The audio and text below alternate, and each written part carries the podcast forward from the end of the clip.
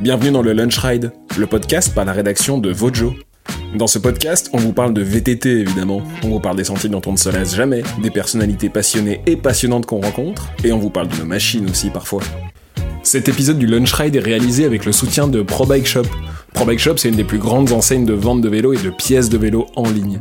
On a visité leurs bureaux et leurs entrepôts près de Lyon pour un article qu'on a publié sur vojomag.com. On vous invite à le découvrir, vous verrez, c'est assez impressionnant. On découvre là-bas une véritable machine logistique évidemment, mais aussi des passionnés de vélo qui bossent dans les bureaux ou dans l'entrepôt. On était surpris de découvrir le studio photo où ils décortiquent chacune des pièces vendues sur le site. Et on a également bien aimé le coin des produits reconditionnés qui permettent parfois de faire de très bonnes affaires aux côtés de tous les produits neufs. Alors un grand merci à Pro Bike Shop et retour au Lunch Ride. Pour ce nouvel épisode, on se glisse dans les paddocks des courses de descente, et plus particulièrement sous la tente du Santa Cruz Syndicate. On s'est intéressé à la personne qui a contribué au succès de Greg Minnaar pendant la saison 2020 et qui l'accompagnera en 2021. Il s'est retrouvé mécano d'un des plus grands champions de tous les temps un peu par hasard, et il nous raconte cette histoire. Notre invité, c'est Lyle Yslop. Lyle faisait déjà partie de l'équipe Santa Cruz qui est installée à Morzine dans les Alpes, mais il ne fréquentait le team, le Santa Cruz Syndicate, qu'occasionnellement lors de leur passage dans le coin. Alors quand il a appris que Greg Minnaar était à la recherche d'un nouveau mécano, il ne s'est pas tout de suite senti concerné. En tout cas pas avant la blague qui a été lancée autour d'une bière, et qu'il a projeté quelques semaines plus tard, seul responsable d'un des vélos les plus rapides du monde. Dans ce Lunch Ride, là il nous raconte son parcours, et cette histoire évidemment, et comment il s'est retrouvé intégré dans la routine d'un athlète archi-expérimenté. Il nous glisse aussi quelques petits conseils si l'envie vous prend d'accompagner des champions jusqu'aux portes de la victoire. Et ouais. C'est parti pour un nouvel épisode du Lunch Ride. On est avec Lyle Yslop. Je le prononce bien, hein ? Ah ouais, pas mal. T'as vu ça ? On est dans le showroom Santa Cruz à Morzine, qui est également la base du team Santa Cruz Syndicate. Ça fait un petit moment que j'ai envie de faire ce podcast avec toi, Lyle, et tu le sais, mais surtout depuis que tu t'es retrouvé un peu par hasard mécanicien en Coupe du Monde. Et oui. C'est ça, et mécanicien d'un mec qui est pas complètement inconnu des gens qui suivent la descente. Il y a pas mal de gens qui les suivent. Ouais. Ce garçon s'appelle Greg Minnaar. Certains l'appellent The Goat. The Goat, pourquoi ? Parce qu'il est greatest of all time. The greatest of all time, comme on dit chez nous. Avec les petits accents, tu vois. On en reparlera juste après. En tout cas, Greg Minnaar, c'est 3 titres de champion du monde. C'est plus de 10 podiums en championnat du monde toujours. Je crois qu'il a sa 23e victoire en Coupe du Monde, donc ça va. Je pense qu'il a fait ses armes et il a 39 ans. C'est le mec le plus âgé de la Coupe du Monde. Et accessoirement, il était toujours sur des podiums cette année avec une victoire que vous avez, votre première victoire en commun à Lousã. Alors, je veux bien qu'on parle un petit peu de tout ça, de comment tu t'es retrouvé là-dessus, mais mécanicien en Coupe du Monde, c'est pas ton seul métier. Non, pas du tout. On va en parler là aussi si t'as envie, mais justement, comment tu t'es retrouvé, toi, à faire du vélo ? Parce que si je ne me trompe pas, tu n'es pas français. Non, pas du tout. J'étais né en sud-ouest de l'Écosse, en fait, dans une petite ville qui s'appelle Dumfries. Et comment est-ce que tu t'es retrouvé sur un vélo ?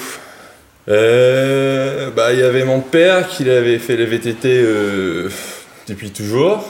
Mais vraiment à l'ancien, tu sais, full rigide.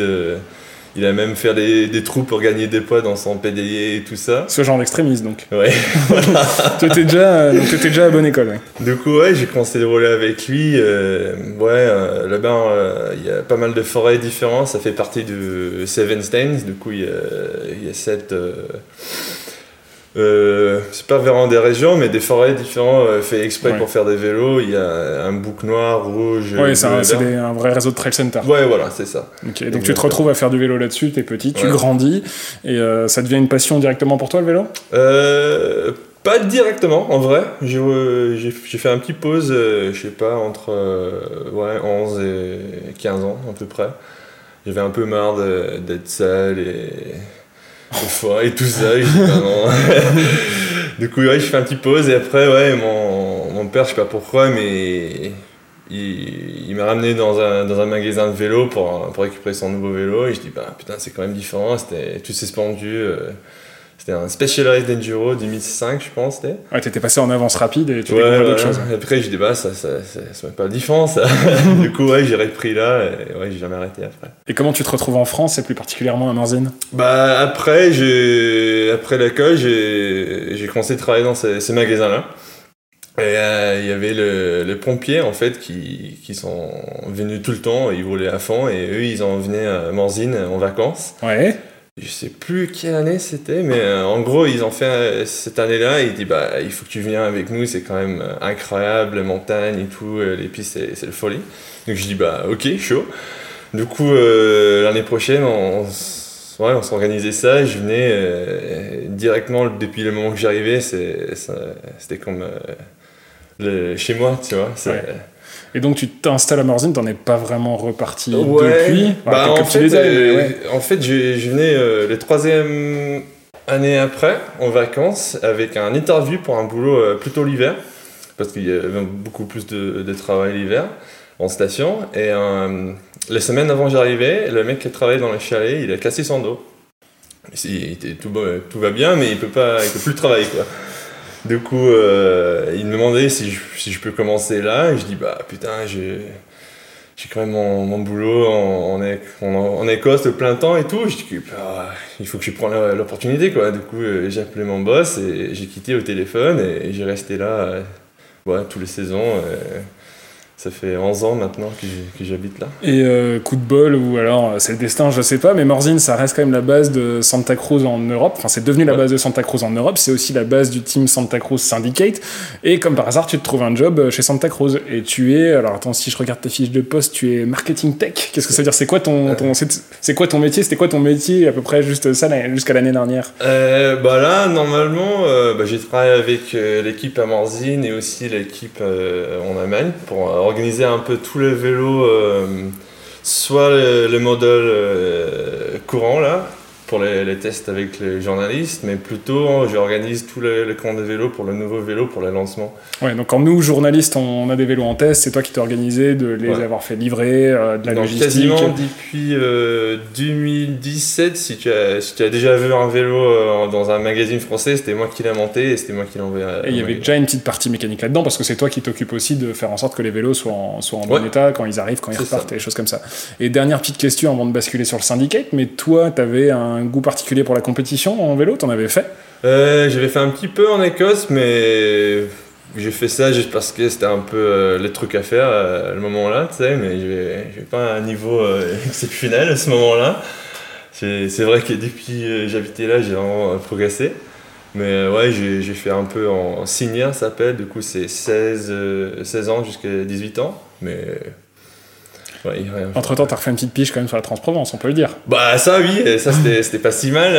J'ai fait 2-3 petits bons résultats dans certains spéciales, mais c'était dur ces semaines-là. C'est long. Allez, je te propose qu'on bascule directement sur ce qui va intéresser la majorité des gens, c'est la relation que tu peux avoir avec le Santa Cruz Syndicate, donc qui est le team assez emblématique de la marque, se trouve souvent à Morzine, où on peut croiser Steve Pitt, Greg Minnaar, qui sont souvent là en été pour s'entraîner, pour vivre et choses comme ça. Donc toi, tu travaillais chez Santa Cruz, mais t'étais pas dans le team. C'était quoi ta relation avec eux avant, tout au début là, on avait un local en bas dans le Valais, et c'est là où ils stockaient les camions à l'intersaison et tout, un peu les pièces de réchange et tout ça. Et après, ils ont décidé de faire quasiment toutes les pièces pour l'équipe là-bas. Du coup, c'est les jantes, les pneus Maxxis, tous les pièces Shimano, c'est bien des Shimano Europe. Du coup, après ça, c'était moi qui fais un peu... qui compte tous les stocks et j'organise ça, tout l'inventaire pour les pièces, exactement. Du coup, après, c'était pas vraiment partie de l'équipe, mais c'est moi qui réussis ça. Donc tu connaissais bien les mécanos, le staff, la logistique et les athlètes. Ouais. Et on va y revenir, mais il y a quelque chose qui est quand même super important quand on parle de mécanos de Coupe du Monde. C'est pas juste un travail de mécanicien, c'est aussi une relation entre un athlète et une autre personne. Ouais.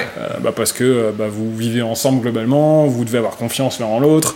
Et Greg Minnaar, donc champion qu'on ne présente plus, lui, il avait c'est une relation avec Jason Marsh, qui était son mécanicien pendant des années et des années. Ils étaient relativement inséparables jusqu'à cette année où Jason Marsh a hésité d'arrêter cette relation. Et comment ça s'est passé ? Comment toi tu t'es retrouvé à être pro ?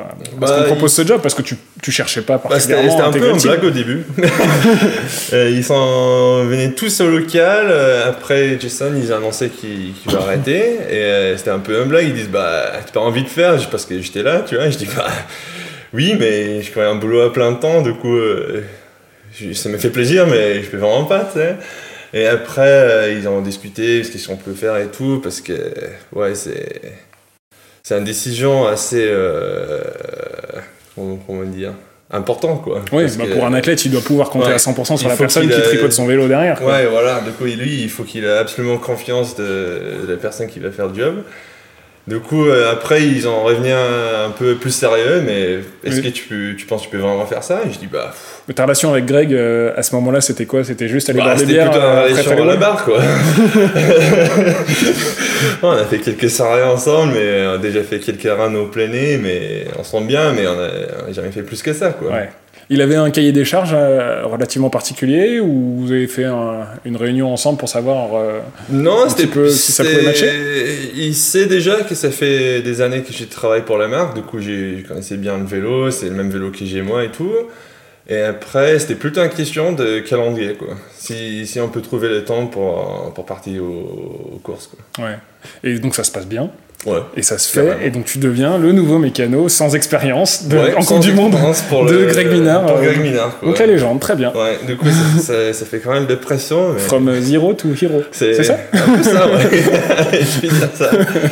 Et donc il y a les premières séances de testing qui arrivent tôt dans une saison qui finalement a été écourtée, mais bon, ça c'est encore, on va dire, un détail. Mais les premières séances de testing, elles se passent comment ? T'as les chocottes un peu quand tu te retrouves à bosser sur ce vélo ou...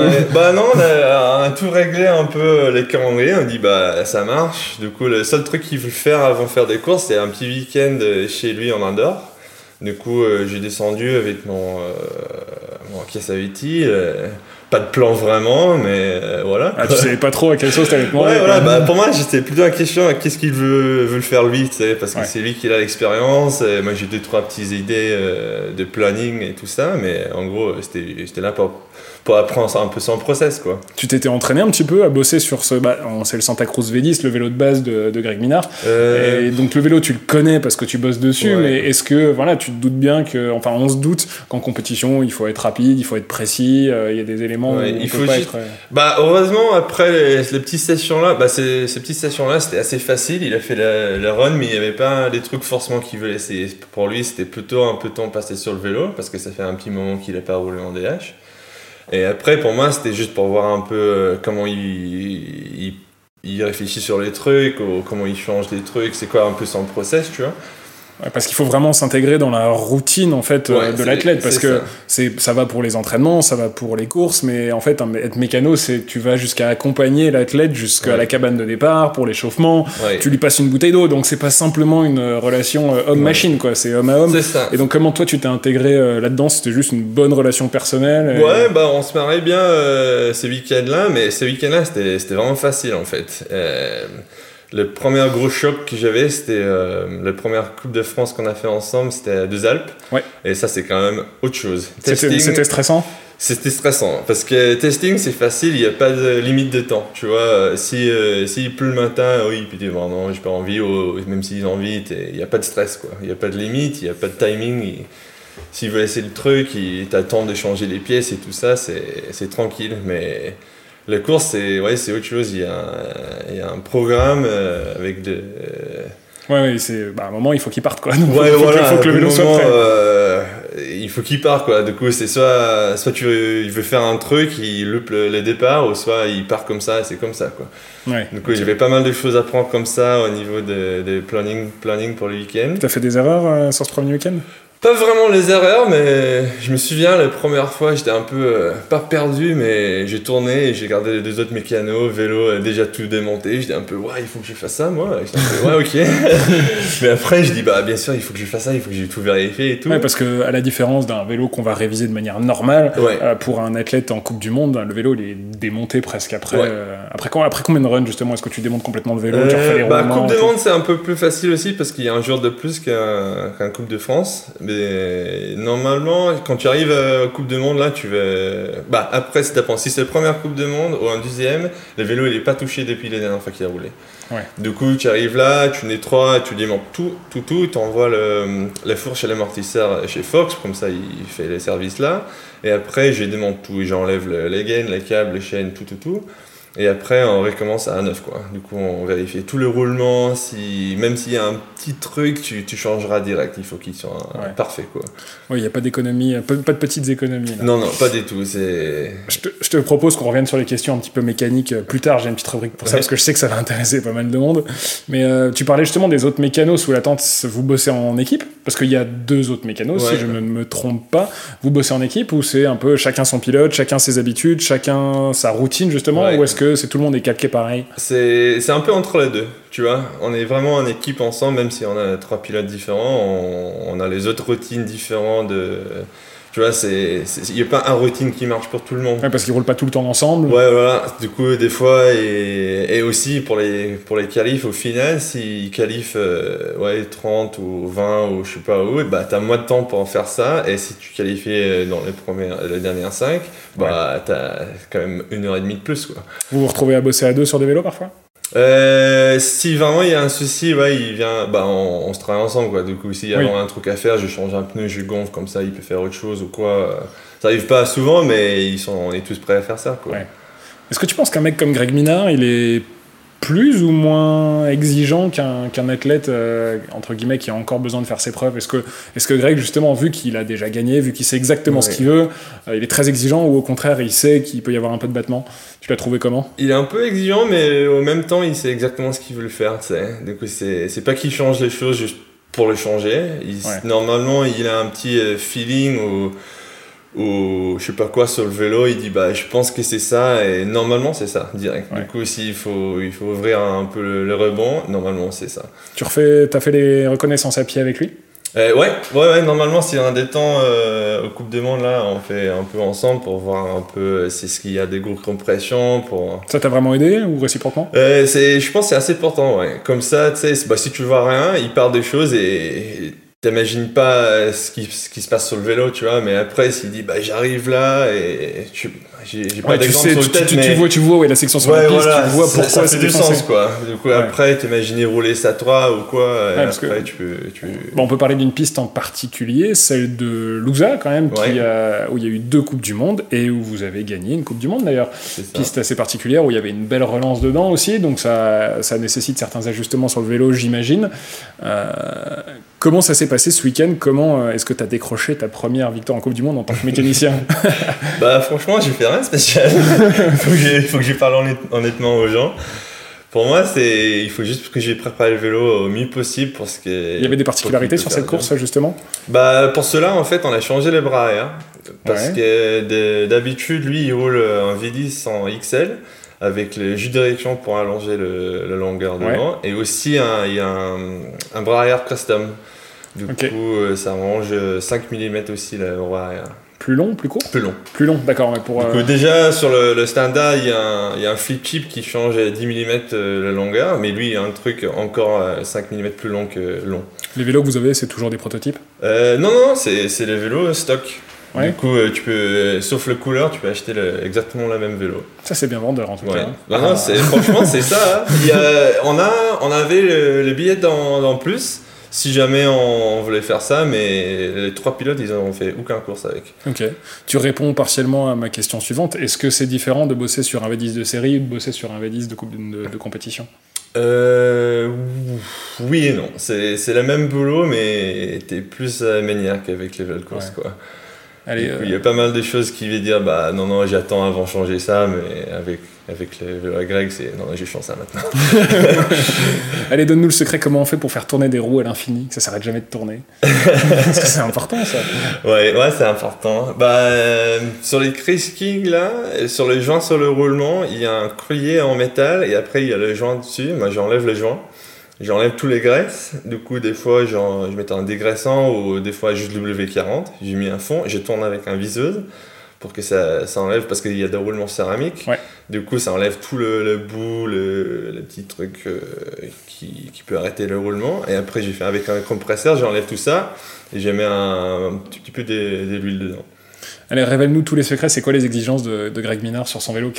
C'est quoi ses petites excentricités en termes de mécanique? C'est plutôt guidon et frein. Ouais, qu'est-ce que ça a de particulier chez lui? Il n'y a pas un truc particulier sur le guidon, mais des fois, il faut qu'on tourne les guidons à un demi-degré, tu vois. Ouais, s'il est vraiment très exigeant sur l'ergonomie ou c'est, tu penses que c'est plus psychologique que... Et je pense que c'est plutôt psychologique en vrai, mais ouais, pour lui, c'est, des fois, tu changes un truc, mais c'est même pas un millimètre. Et il, comme ça, il dit « Ah ouais, ça, c'est mieux. » C'est ça que je cherche. Il y a des fois où toi, tu savais que tu avais changé quelque chose sans rien lui dire, il l'a senti. J'ai pas trop envie de faire ça, mais je sais que...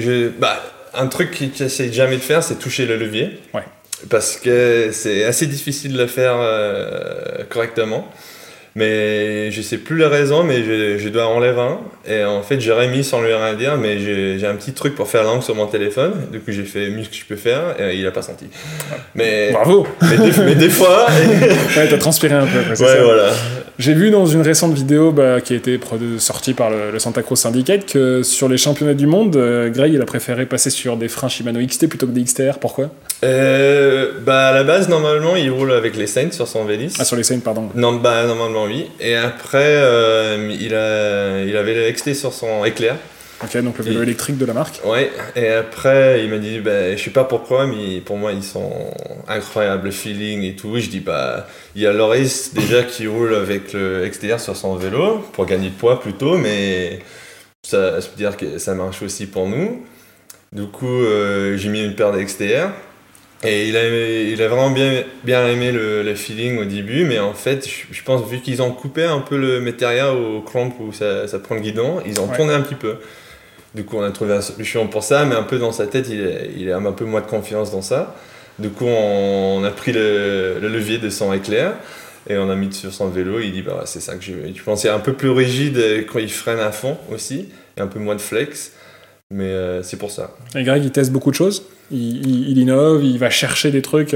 Est-ce qu'il sort un petit peu de ce qu'il considère être bien pour se dire peut-être que je vais aller explorer une autre direction ? Oui et non. On a fait les testings avant les championnats de monde au Leogang. Du coup, il y a un peu plan pour le pneu. Du coup, on avait testé le double down devant-derrière. On avait testé le DH classique et on avait testé aussi le pneu qu'on a nous, le DH plus ZK. Ouais. Du coup, c'est un peu plus de traction en plus qu'il y a. C'est un pneu qui est prototype, qui est pour l'instant pas dans le commerce. Ouais, voilà. C'est les tests pilotes, c'est pour ça que c'est marqué dessus sur le pneu. Et justement, lui, il se dit j'ai choisi ma paire de pneus, je vais rouler qu'avec ça. Ou il se dit où il est prêt à changer pendant la course et il est assez ouvert et ça ne bloque pas psychologiquement. Cette année, il était plus ou moins, et on fait les testing et aux courses, on n'a pas changé grand chose. Ouais. Parce que vraiment la base qu'il avait, c'était vraiment bien pour lui, il était content. Et même des fois, quand on change des choses, on retombe sur le setting base de nous, quoi. Ça se passe comment quand vous arrivez en haut de la piste, quand il n'y a plus de photographes, plus de vidéastes, quand c'est le moment où les athlètes ils s'échauffent, ils rentrent dans leur bulle, les vélos ils sont prêts en théorie. Et toi, ça s'est passé comment pour toi ? T'as bien aimé ces moments ? Ouais, c'était la première fois, c'était impressionnant. Je suis toujours fan de le sport, mais j'ai gardé la Coupe du Monde depuis des années. Et le moment où j'ai tourné, il y avait tout le monde, il y avait Greg, Bruni, tout le monde, et j'étais un peu waouh. Ouais, parce que là il n'y a plus personne d'autre, t'es juste à côté. Personne, et je dis voilà, c'est sérieux, ça c'est quelque chose. Il y a vraiment une ambiance. C'est fou. Il fait quoi Greg là-haut ? Là on arrive normalement un peu en avance, comme ça il peut garder un peu les premiers virages s'il veut, il peut être tranquille. Après j'ai monté son Tallboy sur les traîners, comme ça après il pense s'échauffer. Il s'échauffe sur un petit VTT quoi, tout suspendu. Tout suspendu, okay. Mais on met sur un home trainer. Du coup, il fait normalement à peu près entre 10 et 15 minutes, juste tourner les jambes assez tranquille. Et après il fait ses sprints. À la fin de ces sprints, il prend un petit espresso et un banane. Comme ça.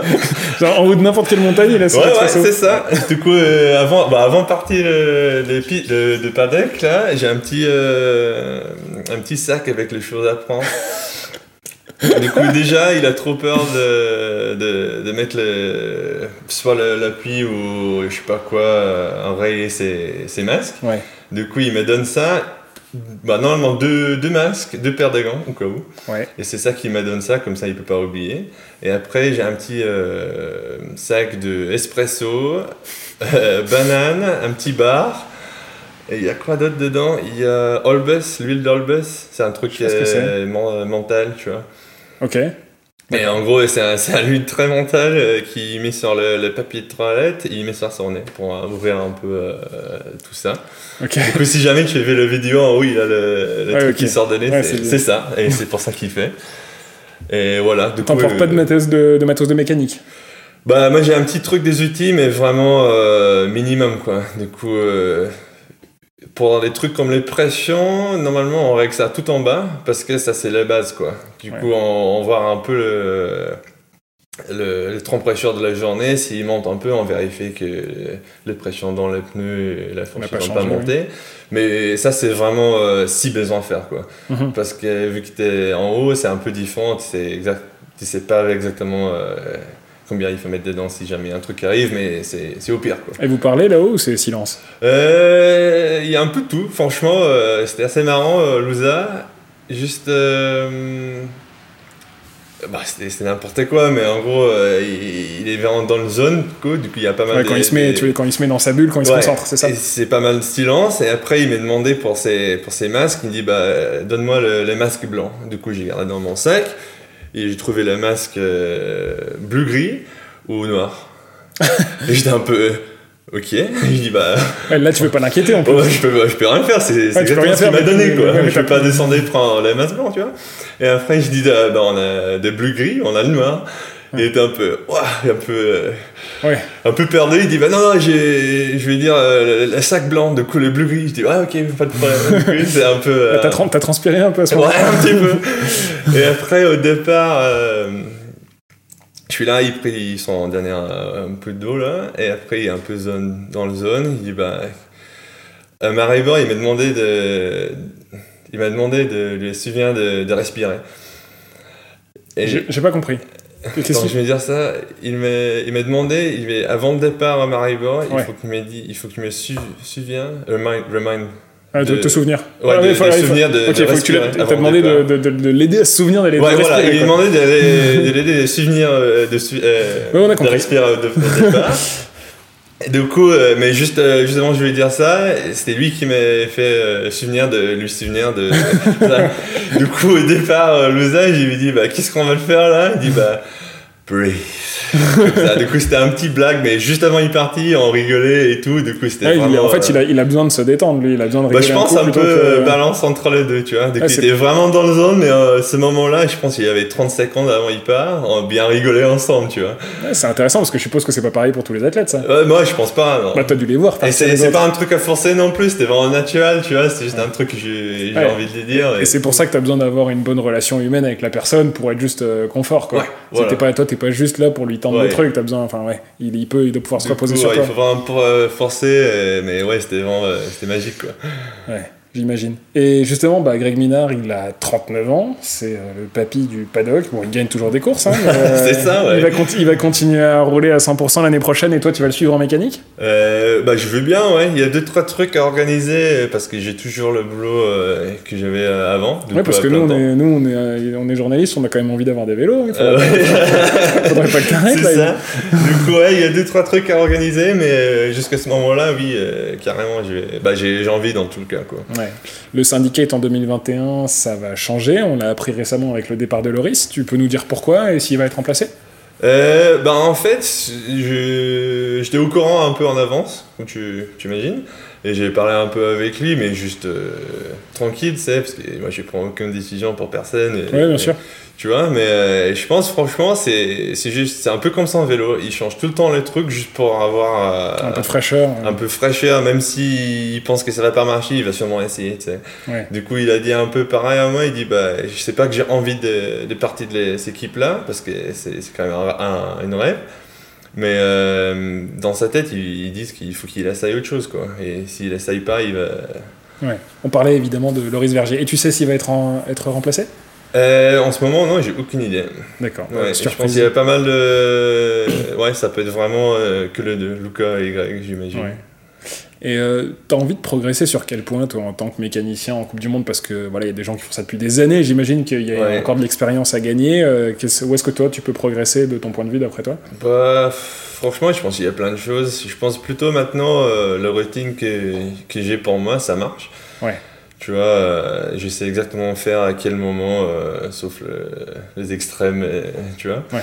Mais en général, je pense qu'il y a toujours les choses à prendre en suspension, parce qu'il y a des choses qu'il ne faut vraiment pas faire, mais entre ça et... J'imagine que... Enfin, c'est pas j'imagine, les suspensions, c'est corrélé avec beaucoup de choses, avec la pression de pneus, avec le comportement global du vélo, devant-derrière.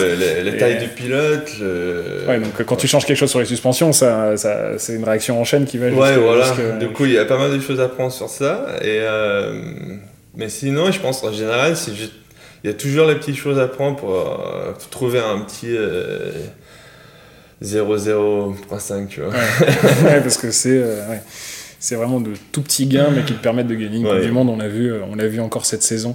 C'est, sans parler de toi en particulier, mais c'est quoi les compétences, voilà, s'il y a des jeunes qui écoutent et qui ont envie d'être mécaniciens à haut niveau, c'est quoi les qualités pour être un bon mécanicien à ce niveau-là? Mais ces niveaux-là, il faut juste être sûr que t'as rien à oublier, quoi. Ouais. C'est ça le plus important. Ouais, il faut être rigoureux. Il faut qu'il départ pas avec les pédales qui sont desserrées ou des trucs comme ça, tu vois. Du coup, il faut trouver un process où tu vois, t'as confiance dans le vélo, que tu sais qu'il n'y a aucune possibilité cause de toi, il y en a rien qui arrive. Il y a sûrement des gens qui crèvent, les chaînes qui cassent, mais... Il faut tout faire pour être sûr que le vélo il marche, quoi. Ouais, parce que si toi t'as confiance en ton vélo, t'as confiance quand tu regardes le pilote a confiance en toi, et puis ouais, c'est un cercle vertueux. Par exemple, pour la course, avant le round de finale, là, j'ai mis un chaîne neuf à chaque fois. Parce que s'il casse, bah, les chaînes étaient neuves. Ah, mais je peux rien faire de plus. C'est où la limite? Parce qu'à ce rythme-là, tu changes les pneus à chaque descente. C'est quoi la limite que vous fixez? Parce que tu pourrais changer une chaîne à chaque run, tu pourrais changer un pneu à chaque run. L'entraînement et tout ça, c'est un peu plus relax, tu vois. Le pilote, il va sûrement les dire s'il veut changer les pneus parce qu'il y a un mois de grippe, par exemple. Mais s'il y a toujours le même niveau de grippe, on changera pas, tu vois. C'est comme le Formule 1, tu prends aucun risque. Tu penses qu'eux, ils partent sur le plaquette qui sont... ça va, il y a un, deux laps dans ces plaquettes-là, on ne changera pas. Il n'y a jamais de risque, quoi. Merci, Lyle. Et si on te croise sur une Coupe du Monde sous le paddock du Santa Cruz Syndicate, est-ce qu'on a le droit de venir te dire bonjour? Est-ce que les gens ont le droit de venir te dire bonjour? Bah, carrément, ouais. Ah, voilà. Si la règle de Cronin dit oui. Vous passerez dire bonjour à Lyle et vous direz que vous l'avez entendu dans un épisode du Lunch Ride. À bientôt, Lyle. Merci. Ciao. Et voilà, le Lunch Ride c'est terminé pour aujourd'hui. Merci de nous avoir écoutés et merci à Pro Bike Shop de nous avoir accompagnés. Si ça vous a plu, n'hésitez pas à nous le dire, à noter ce podcast et à le partager. Vous pouvez retrouver tout le travail de la rédaction sur vojomag.com, au format papier sur Vojo Magazine et évidemment sur les réseaux sociaux. À bientôt pour de nouvelles Lunch Ride.